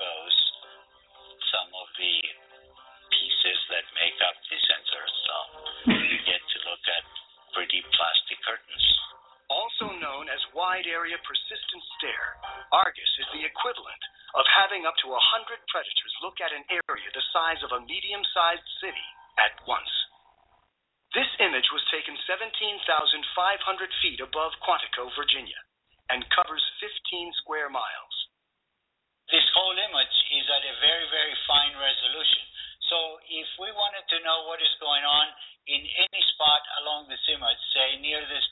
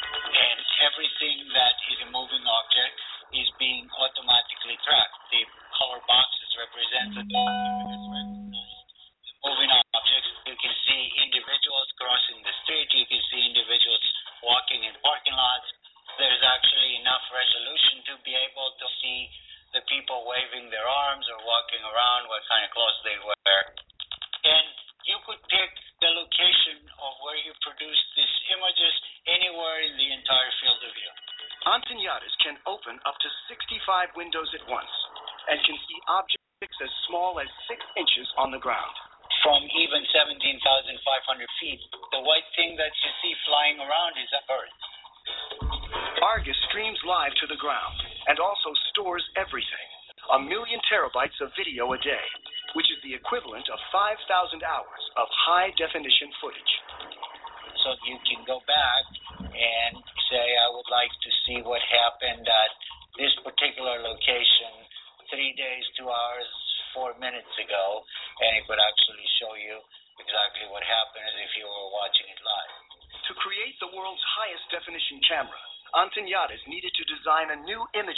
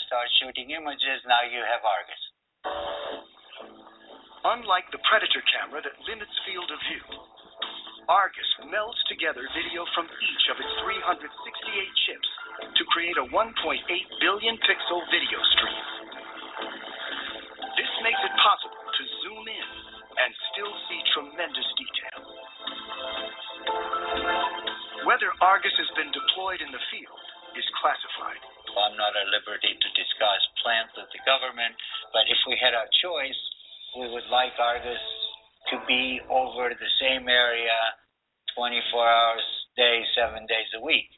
That's not very easily achievable with manned platforms. This is where UAVs come in, and they're absolutely the perfect platform. Argus may be mounted on an armed UAV like the Predator, a long range platform like the giant Global Hawk, or a development craft called the Solar Eagle that may someday stay aloft for years at a time. The U.S. Air Force right now has the ability to archive every single video that comes off of every single UAV. We're moving to an increasingly electronic society where our movements are going to be tracked. All right. There it is. Well, Evidence of the all-seeing eye. The all-seeing eye. That's what it is. And that's not even the only um, all-seeing eye evidence that we have, and we'll be bringing more evidence for you. And we just want to say that you know do your research, and if you're if you're out there and, and your heart doesn't belong to Jesus, this is the time. This is the time to accept the the one and true God.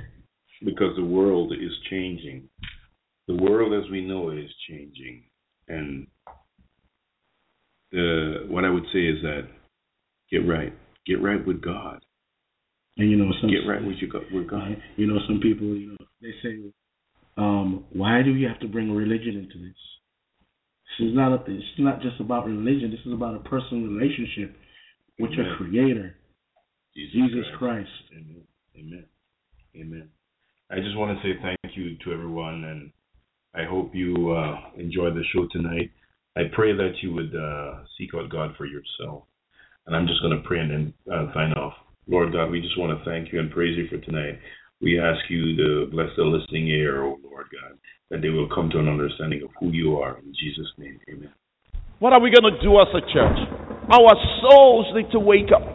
We need to respond to the gospel of Jesus. He said, Go into the world. We don't want to deal with reality, Christian. We don't even want to deal with reality, even though we've been saved from this place. I'm calling on you today in the name of Jesus to rise up to the call of God. Christ is coming back soon. If I start telling people about hell, I might just scare them off. Where are you going to scare them off to? Hell number two? People stop and think about it. If hell really exists, and it does, I didn't say that Jesus did, then don't you think people need to know about it? Can't you at least give them a fighting chance? Or are you just going to sit there and let them burn? The Starlight Lounge presents an evening with the Progressive Box. Moon, yeah. That's Hugo, tickling the ivories. He just saved by bundling home and auto with Progressive. Gonna finally buy a ring for that gal of yours, Hugo? Send her my condolences. Hi-oh! This next one's for you two. There's a burglar in my heart. Thank you. Progressive Casualty Insurance Company and affiliates. Discounts not available in all states or situations. With 25% off all new and up to 70% off previously leased furnishings, do you really need a better reason to party? We don't think so. Come visit our new Court Furniture Clearance Center with more than 9,000 square feet of new and previously leased furniture and decor for your home and office. Sofas from $199.99, bedroom sets from $399.99, dining sets from $299.99, and more. Free food, prizes, and fun all weekend long at our Chantilly Court Furniture Clearance Center at 13946 Lee Jackson Memorial Highway or go online at courtclearancefurniture.com.